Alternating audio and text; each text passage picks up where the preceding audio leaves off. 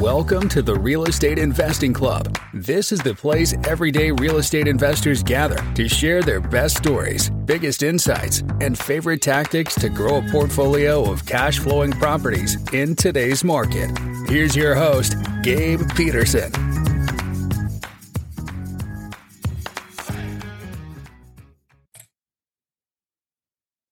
All right. Welcome back to another episode of the Real Estate Investing Club.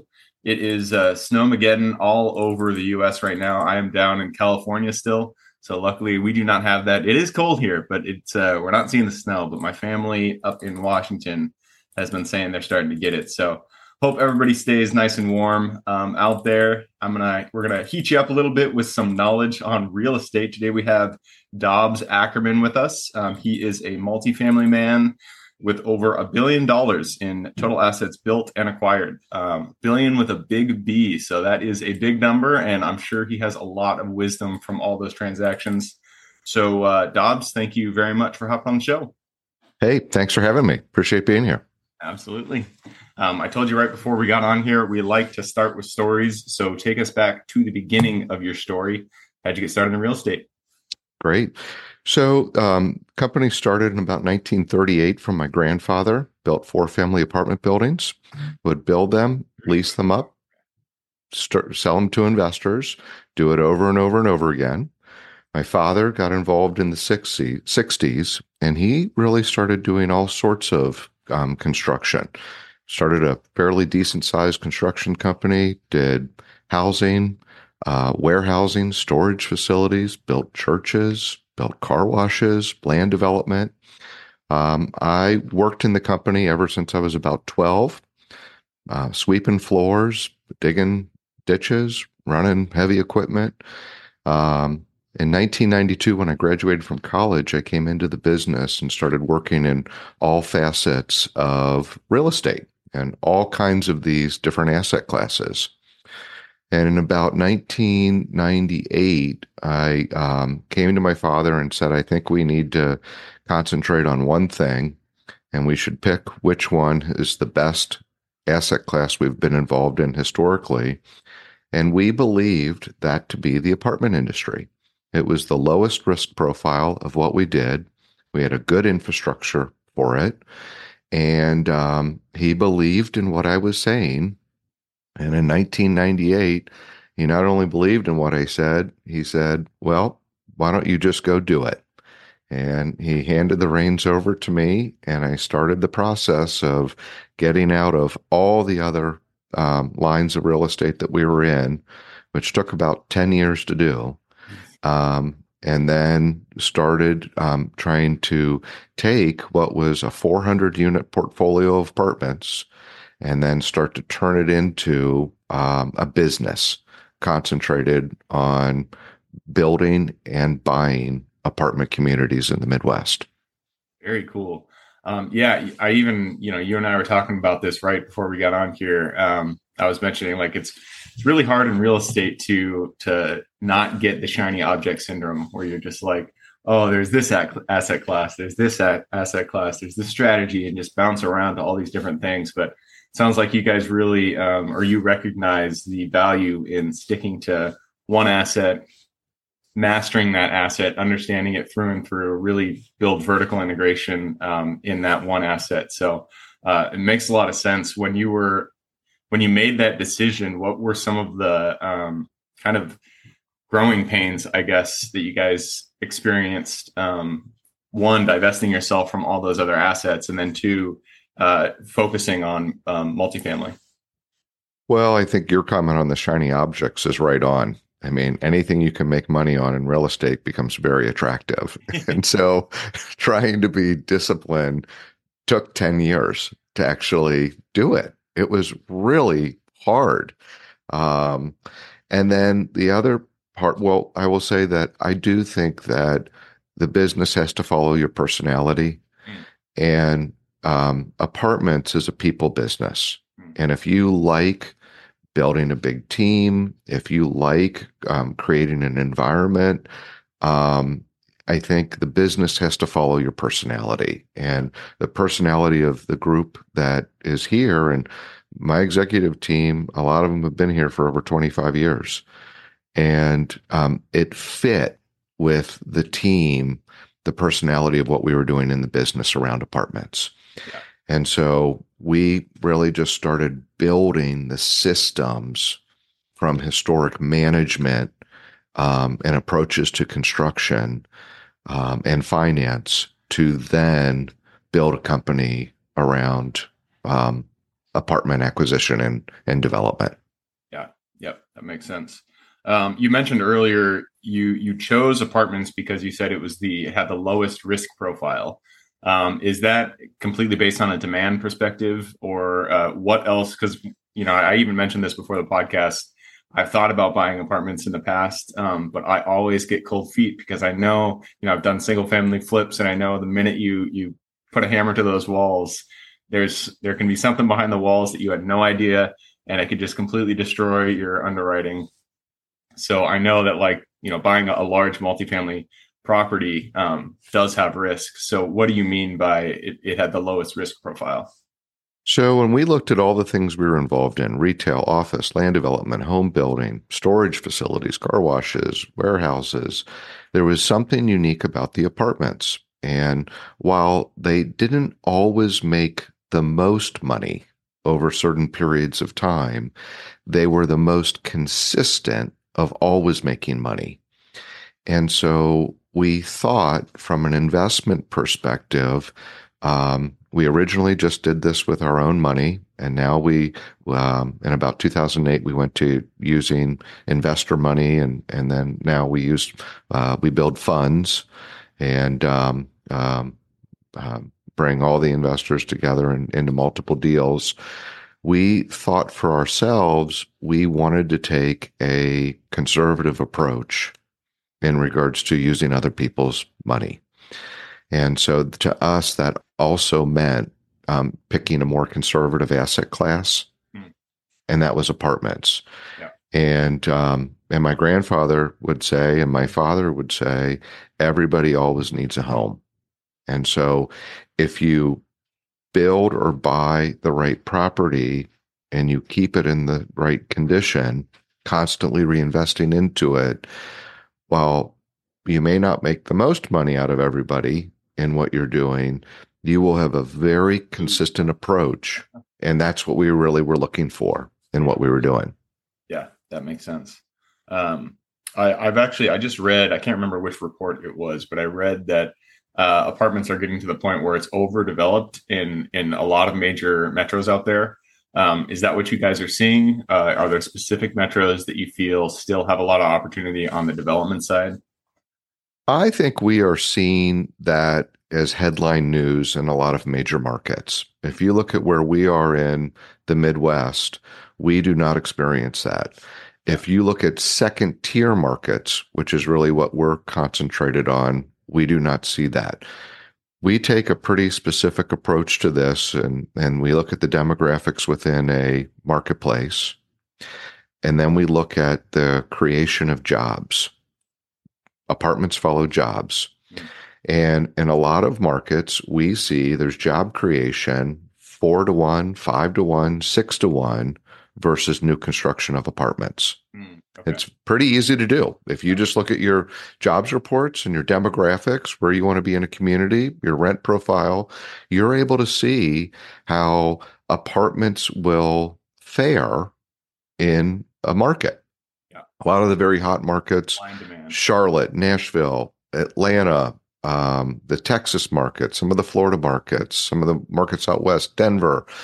Um, they are blowing up and they've built so much that I think we're going to see a little bit of softness. But if you look at a lot of the other markets, second tier markets, Midwest markets, we just aren't going to see that. We don't have the construction volume that's occurred, but in a lot of the markets, we're now starting to see a lot of job creation that's occurring. And that's really what we're following and looking for in regards to markets that we want to operate and buy in. We just think it's a much safer avenue. It may not be as glamorous as some of the big markets, but um, you can have a steady return and a safer return um, when you look at the long run of um, being in in, in the market. Yeah. So second tier job growth, second tier markets with job growth is what you're looking for. Yep, absolutely. Yeah, that makes sense. Um, so you already mentioned that uh, you know one of the steps that you took when you decided to go all in on multifamily was you had to build your team around multifamily. Um, how did how did it change from the team building perspective? How did that change uh, when you went from looking at all these different type of asset classes to looking at just one? Well, um, it it morphed, and it took a lot of time to figure this out. I would say we probably we really didn't figure it out until about 2016, and we had to figure out what the purpose of our company was. And for the for the 2020 spike, right? Yeah, yeah. Um, and what we what we finally realized was the purpose of our company was about the people in our company, mm. and so we really um, understood through our guiding principles did we have the right people on the team? Did we have the right purpose around what we were doing as a business? And what changed for us is we have taken an approach that what's what's first important is the people in our company. And if we can figure out how to uh, operate and run a company dedicated first to the people that work in it, then those people, because they have the support, the structure, and the environment, they actually are in a position to then take care of people that live in our communities. And so we were able to take our guiding principles from a company perspective and then start to look at how can we move that even out to a community perspective. And ultimately, we then created operating principles at the community level to create our voice. Mm. You have 400 people, 600 people living in a community. That community can quickly take on its own personality. Mm. And sometimes that's okay. Sometimes that's not okay. And so we wanted to make sure we were creating the voice and the environment that we wanted, even down at the community level. But we had to start at the company level um, to really be able to do that. And so when we take, say, we take a people first approach, it's people first in our company. And by serving them, then we can actually serve our communities. That took a really long time to figure out of what that meant. I mean, it starts with salary and benefits, then it goes to culture, then it goes to environment and condition, engagement, communication. It's a lot that all of a sudden you're trying to dissect to really then operate, we think appropriately, um, a large scale format of running real estate, yeah. knowing that we want to self manage. We we only want to buy things that we're going to manage ourselves. Um, we've just had a lot more success doing that than handing it off to third parties. Yeah, yeah, that's uh, that's something that I. um, I mean, everything you said rings really true for me. You know, when you're making small tweaks at the top, um, especially when it comes to like policies, values, that kind of things. Uh, it really has an impact um, all the way down. Uh, it's something that I really want to get, you know, my my uh, company to is to the point where we can bring everything in house, um, and because that really, I feel like that really does have an effect on the return that you get on the property and just how the quality control that you can have uh, with operations. Um, when you're using third party property management, oh, of course, there are good property managers out there. I don't want to, um, you know, say anything negative about, about property managers. They do great work. Uh, but if you can bring it in in house, then you really have a lot more control, um, and you you can make sure that what's happening at the property is in line with uh, with your values and what you you're trying to accomplish. So um, I like I like that. We've we've found that we can get a couple more points of return mm-hmm. uh, a couple percentage points of return. That's a little bit better, and then we can also um, we get to spend a, a little bit more time on the asset condition, and combined with that. Um, we are able to position a property from a long term basis um, in a condition that, in good or bad markets, is going to maintain occupancy and income. Mm-hmm. And we've just found that critical when we typically look at a 10 or 12 year horizon on any property that we buy or build for a hold period. Yeah. And then looking for the opportunity during that 10 or 12 years for where is the job market slowed? When we see a peak coming in the market based on cap rates and interest rates, is there an opportunity then to sell and really garnish the highest return we possibly can? While at the same time looking at our team and making sure that we're not making a poor decision for the team um, that's within a particular region of um, losing scale to operate. Um, is there a, a, return on IRR that you guys uh, kind of have a, as a baseline that you want to achieve? I know every market's going to be different, but um, is there a specific number that you you shoot at um, for all your properties?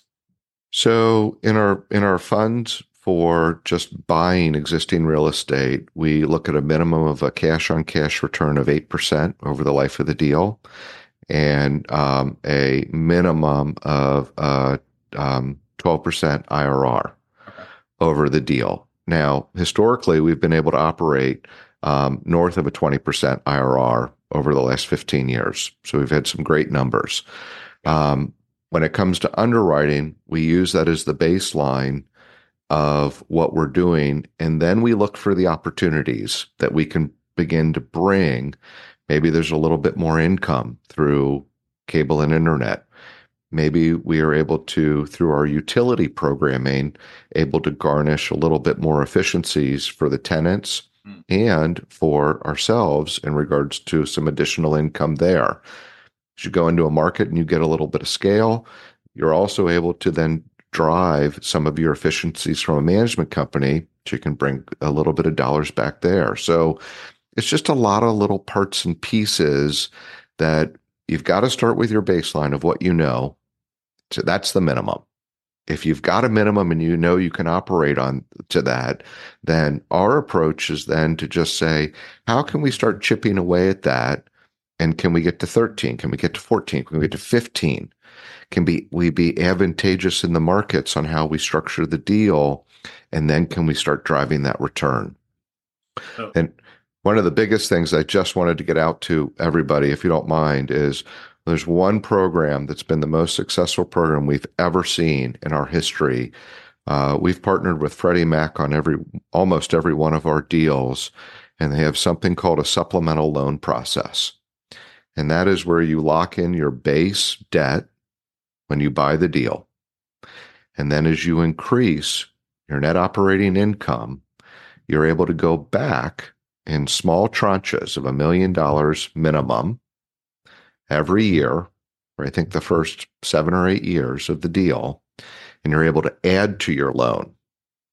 So your original loan is locked and its its rates and its term. $10 million, 5%, let's say. And then you get to add each year based on your growth in NOI, never really going outside of your loan to value covenants from the original structure of the deal. Hmm. The key to it at That's the end of the day. HELOC. I mean, I'm just going to use that word, but you're essentially doing a cash out refi, but it's not, you're not refinancing. You're just adding debt onto the existing, you know, agreement that you already, you already have with the bank. That's right. And, and the key to it for any of the investors out there is we always want risk off the table. And so by returning equity, um, we want to get that risk off the table of the original equity that's in the deal. Mm. And so this helps your IRR. Historically, we've been able to return about all our equity within about five to six years now in regards to our structure and our approach. And as we think about investing in real estate, um, you know, it is about the return. Yes, we are a management company. We have all of our goals and our approach there. When you think about an investor, it's about the return. We have a job to do. We got to get risk off the table. We've got to create return and we've got to do it as fast as we can. And we got to protect the asset the whole way that we do this.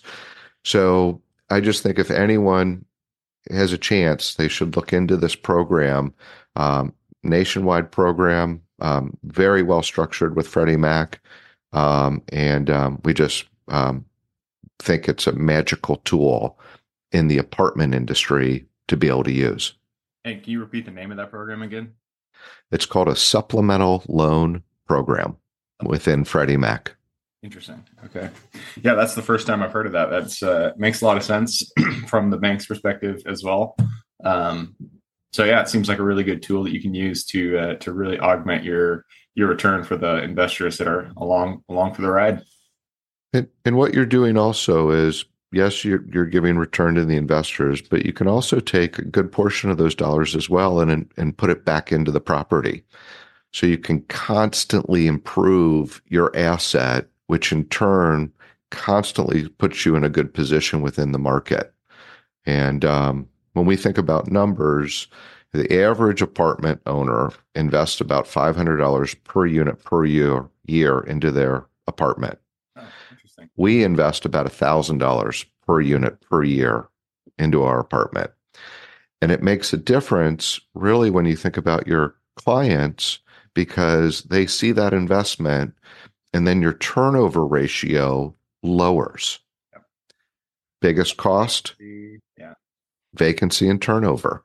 So, how do you try and um, mitigate that while, by the way, you're improving your asset value the whole way? Um, so, simple stuff, you know, that you just get to learn after doing this stuff for a long time that I hope some of your list- listeners will um, be able to benefit from. Yeah. Yeah, it's those uh, small improvements um, to your approach that really make the difference, you know, over the long run. So I'm sure uh, that's a, a unique uh, program. So I'm sure people, hopefully, people take advantage of that. Sounds like a good one. Um, so we have run through our time. I do have to push this on. Before we do, though, so you mentioned eight percent cash on cash and then twelve percent IRR. Is that um, just baseline? So you're like no improvements, no value add. That's just what you expect to buy, and then over the course of the ten year period, you expect an average cash on cash of eight percent. So we do bake in the assumption of improvements if we are doing a repositioning. About half of what we buy, we reposition and do about $25,000, $35,000 per unit on for a reposition. Um, so we do bake that into the assumptions, but it is a, it is a baseline. We assume that we are going to hit a minimum of mid-teens returns or our historic returns of over 20% IRRs. That is our that's our objective in what we're doing. Very cool. All right, I'm going to take that as an opportunity to move us along to the quick question round. Are you ready? Sure. Let's do it. It starts with books or any form of education. It could be YouTube channels, documentaries, whatever, Netflix shows. Um, I just need two recommendations one for general life wisdom, one for real estate. Okay. So, general life wisdom, I'd go to the International Builder Show. Anybody who hasn't done it, there's a multifamily housing section in it. It's in Las Vegas every year. You're going to see all the products you can ever imagine, and all of the programming that is out there is fantastic. Um, so great thing, great experience to have. I've done it since I've been eight eight years old. Would go with my parents, and it's it's just a fun thing to do, and and you learn a lot. The second thing is um, follow the real estate section in the Wall Street Journal so many people talk about it and um, we all get lumped together. Right now, people say the apartment business must be terrible because they read about what's going on in the office world. It's not accurate, but you need that basis. You have to understand what's happening in the global real estate market to understand what's happening in your market. And you have to be able to speak to it. So I've really found that the Wall Street Journal is fantastic in bringing a lot of that voice to the table. Um, and you, you, get it every day. So it's just sort of an easy, fun thing to do that everybody can just get the app and and and read the articles. And I think probably take a lot on how they want to do it. Good recommendations. Um, the the International Builders Show that sounds uh, like a lot of fun. I I like conferences. I've been wanting to go to more just because um, you know, I say this, I've had this conversation with so many people on the podcast that the more engaged you get with the broader, um, you know, community of real estate investing, the more fun it becomes, and also the more connections you make, and the uh, uh, the more opportunities that kind of cross cross your desk. So, good recommendation. Um, also, Wall Street Journal. I have a subscription to the New York Times. I've been thinking about switching back, switching over to the Wall Street Journal. Might have to take this opportunity to do that. So, um, thank you for those. I'm going to move us on to the next one, and this is for your younger self. So let's go back to the Dobbs back in. Let's see, what was that? 1992 when you entered your uh, your family business. Go back to him, and look him in the eye, give him one piece of advice moving forward. Um, the one piece of advice I would say is um, it's all going to work out. Like the like we all set a lot of expectations on ourselves and put a lot of pressure on ourselves. And I think if you just get up, go to work, come up with your plan. By the way, write down your goals for yourself, your health, your family, and your work every year. Revisit them every month. Just go through it. Don't make them overwhelming, but just be consistent about it. Then just get up every day and try and go to work. And it's amazing when you do that how things actually happen. And I think your younger self is always questioning how am I going to get there? What am I going to do? How am I going to do it? It doesn't matter. Just create the goals, write them down, start doing it. And somehow, some way, magically, it just happens uh, when you dedicate yourself to it. And um, you just take the pressure off. Yeah, that's uh, something I still struggle with, if I'm honest, um, is just kind of, uh, you know, just doing the work and not being so worried about will we actually reach our goal. Um, I feel like that's really good advice, especially when when you're younger. You know, I've gotten better. I'm 37 now, so I've gotten better over time. But um, definitely, when I was in my early 20s, it was I was like, go, go, go! I have to get there right now, or else the world's going to collapse. So, good advice. Um, moves us to the next question. This is about the U.S. It's a big place. There is a lot of opportunity out there. So, give me one metro, one single city area that you're most excited about investing in today. Columbus, Ohio. Um, and so we're in Cincinnati. We do a lot of work up in Columbus. The growth of business in Columbus is phenomenal. Uh, they call it the Intel effect right now. Intel, Google, Facebook, oh, yeah, yeah. they're all building. Um, and I think this is going to happen in other places in the Midwest, Indianapolis, um, Cincinnati. Um, but these are very affordable markets to be in. There's a lot of job growth when we look at what's going to happen. There's a lot of resources and tax benefits for being in these areas. And um, I think we're going to see a big push in the Midwest or any, really any of these intercoastal cities that are more working towns, but unbelievable lifestyles. I mean, not expensive, can do everything you want, um, low stress, and and because it operates like that then you can have fun and travel and build a great family and environment and, and really do anything you want so i'm a big promote, proponent of this kind of um, middle um, region within the us that i think is going to end up having a lot of advantages for lifestyle when you think about um, building wealth building your environment and creating a structure around you that is the way that you want to operate. Yeah, yeah, that uh, rings rings true. Um, especially we're in California right now, Santa Rosa, and I think the average house value here is uh, like six hundred something thousand. It's just it's not sustainable. Who can buy that? right. Working a normal job. Um, so yeah, Columbus, great, uh, great suggestion. We actually we own a um, self storage facility in Indianapolis, and I've been wanting to buy uh, more out there because I really like that area.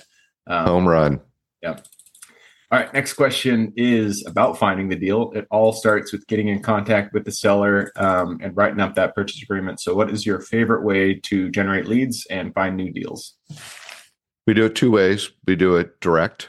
Um, so we keep a listing of every property that we would want to buy in each city. So we we know what they are. Um, and then we reach out to them. We we're a known quantity in our region, so we you know get an opportunity a lot of times to have a conversation. Um, and then the other fifty percent we do with brokers, and you have to have a relationship with the broker. We get a lot of deals because we um, know the brokers. They know how we're going to perform, um, and and we're a known quantity in regards to delivering. And so I think it's it's not only the contact, but you have to deliver on what you're going to say you're going to do, and you have to be at or better than market. And so what I mean by that is, you know, when when you sign up a deal, you got to get the contract done within a week or 2 mm-hmm. You've got to get your due diligence done within two weeks after that. You have to have your financing. That's quick. You have to have your financing running a parallel path, and you have to close in 60 or 90 days. Yeah. And you got to have your equity already sitting there. So I think it's being extremely prepared and being able to act and follow up and do exactly what you say you're going to do for the seller uh, to have the confidence in you as a buyer. Yeah. And a lot of times I would tell you, we're not the high price, but we are known, you know, we might be right there, right, right close at it, but they know we're going to close. They know we're going to follow our path. Um, the seller knows it and the broker knows it. And there's a confidence that this is going to close. And by the way, they have to close. Like the sellers have to have these properties close or they create a lot of ripple effects for everyone down the line. Yeah. Yeah. Building that reputation um, is so important. I've, uh, I still have not added brokers to my outreach. We do all off market, um, but it's something I need to do because everybody comes on here, especially with people as much experience as you do, saying, you know, 50% of our, our deals come from brokers. So, um, good advice uh, moves us to the next question. And this is about your business. Um, I, I, know you, you kind of stepped into the shoes with your, uh, with your dad and your grandpa. Um, let's, uh, consider if you were to just completely walk away from everything and start your own business completely new fresh just you and a pad and paper maybe a computer. Um, if you were to restart your business what would be the first three positions you hired and what order would you do them in? So one i would do it as a team. I, I would i would not try to do something by myself. It's it's it's too hard. There's too many critical aspects. Um, so I'd have somebody in, in, finance that understood the numbers. I'd have um, somebody in operations that understood how to um, run and maintain a property in the right way. Um, and I'd have somebody dedicated on acquisitions.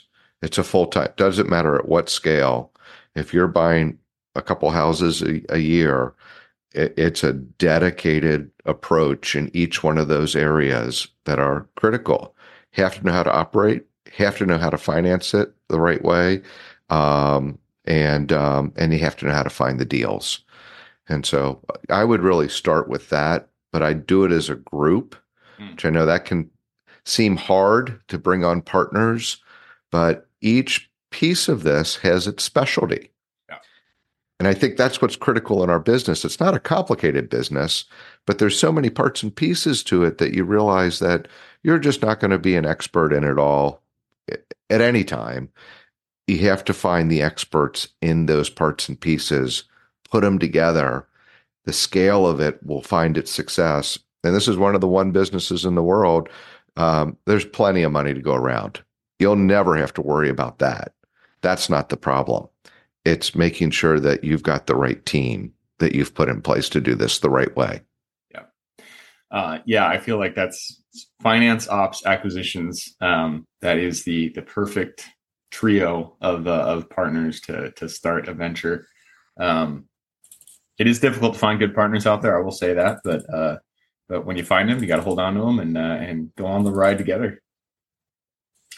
All right, next question is I lost my spot, so give me a second. Um, biggest lessons learned. Uh, not every deal that we go into goes the way we expect it. A lot of times a wrench is thrown into the system and uh, deal goes a little bit sideways. So, what is one deal that uh, went away that you did not expect, and what was the lesson that you pulled from it? So, um, the biggest lesson learned is time really matters. Um, we do a lot of um, um, uh, improvements at our properties. And so we'll buy a deal and then we'll go through and redo the kitchens and baths, electrical, plumbing, um, and we'll reposition the asset. Um, and we've learned um, through a lot of hard lessons that if we're not set up to do that the right way and we don't do it in the right amount of speed, one, it's going to cost us too much money. We're not going to get the rhythm and the effect on the unit that we want. And two, time is money. So you think you're going to get a unit online and you don't, and you don't get that rent bump when a renewal comes, then you've left a lot of money on the table. And real estate is, in this case, when you're looking at that operating income, when you didn't get that dollar in that month, that's gone forever. So the effectiveness of how you build, the speed at which how you build, how you move the rents if you're doing a repositioning, we we have taken a lot of lumps over the years. We finally have it down, um, but it's critical to make sure that you've uh, made the right assumptions and structure when you set that up. And today, now we do a rapid renovation, and we can we can remodel about three to five units occupied in one day. Wow, that is impressive. Yep, kitchens, baths, electrical, and plumbing, and then we know we can do a 300 unit community in about six to seven months, and we know that when that unit turns, that we are ready to get the repositioning on rent that we're looking for, or when the lease renewals, we can take them through a stepped up process over usually about two years, so we don't impact the renter too heavily. Um, but man, did we leave a lot of money on the table over the years yeah. that um, I wish we would have done a better job. Yeah. Well, I mean, uh, that is something that definitely comes with experience. Um, you know, that's not something that if we, if I did that right now, I would not be able to hit a day. Absolutely not. Um, so that is quite a, uh, quite a feat to be able to do. And, um, you know, time is money. Absolutely. And now that you guys are there, uh, you guys have definitely a competitive advantage, um, over, over the competition. So, uh, I'm going to move us on to the second to last question. This is about your strengths. Uh, we're all gifted with um, gifts that we uniquely provide this world. So, what is your Superman strength? well, um, um, I would say it's um, communication and care. Um, you know, what's your purpose? Uh, my pur- purpose is to make a positive impact on the people around me. And so, can you connect that to a business that you're doing? And can you make a difference in somebody else's life? And what's been so surprising to me is somehow when you concentrate on somebody else's well being and success, how in turn that comes back to you tenfold. And so I would just say for all your listeners, man, spend time on other people and what you can do for them. And somehow, some way, that is going to reap 10 times the rewards um, back to yourself. Um, and it's a lot of fun you know it's it's it's a mission and um, so i i feel like that's my superpower strength although it's just not that hard um, so it feels kind of silly to say but um, but i think you know probably caring for others is is is the key to having success yeah. long term yeah yeah and it's, uh, it's almost almost counterintuitive um, but giving really does giving to others really does give you um, the most, you know, even though that's not the goal you're trying to give to others, but it just works out that uh, the boomerang effect just comes right back to you. So that is a good strength to have. Um, and that leads us to the last question. This is for the listeners. I'm sure people want to reach out, get in contact with you. Um, what is the best way for them to do that? And what can they expect when they do reach out? So, um, AckermannGroup.com is our website. Ackermann's with two N's. Um, my email is Dobbs, D O B B S, at AckermannGroup.com. I'm happy to take any email and um, provide any advice that I can. I'm a huge proponent of, of the real estate market, particularly apartments. We don't have enough people in it. We need more people in it. And um, I think anyone who's interested in getting involved in real estate, um, it is a great business to be connected to. So, um, encourage anyone to reach out to me, and I'd be happy to um, shed any light on that I can that may help you. Perfect. so that's ackermanngroup.com, A C K E R M A N N group.com. I'll put that link in the show notes. So if you guys want to reach out to Dobbs, just click the little more in the description. It'll pull down that full description, and in there you can find his links. All right, Dobbs, that uh, that wraps it up. I appreciate you hopping on the show and uh, sharing your wisdom. Hey, thanks so much. Appreciate you having me. Absolutely. For everybody who's here with us today, thank you guys for showing up. You are the reason we do this. So if you guys have any questions whatsoever, reach out to me, Gabe, the real estate investing club.com. Um, if you guys want to support the show, just give us a like, subscribe, share, all that jazz. Other than that, I hope you guys have a great week. Keep rocking real estate, and I look forward to seeing you on the next episode. All right, before I officially sign off, I have a quick announcement to make. If you're interested in becoming a passive investor in one of my deals, my own company, Kaizen Properties, is looking for capital partners for our upcoming projects. We invest in what are known as recession resistant assets, mainly self storage facilities, mobile home and RV parks, and industrial properties. If you're interested in investing and would like to learn a little bit more about my company, our investing criteria, and some of the previous projects we've done, go to the Real Estate Investing Club podcast at therealestateinvestingclub.com and scroll all the way down to the bottom of the page. Click on the Invest with Us button. That'll pop up the investor form. Fill that out, and we will reach back out to you as soon as we can. Or if you prefer a little bit more of a personal touch, you can reach out to me at gabe at therealestateinvestingclub.com. So, really, that is it. Again, it was a pleasure hanging out with you guys during this episode, and I look forward to seeing you on the next episode.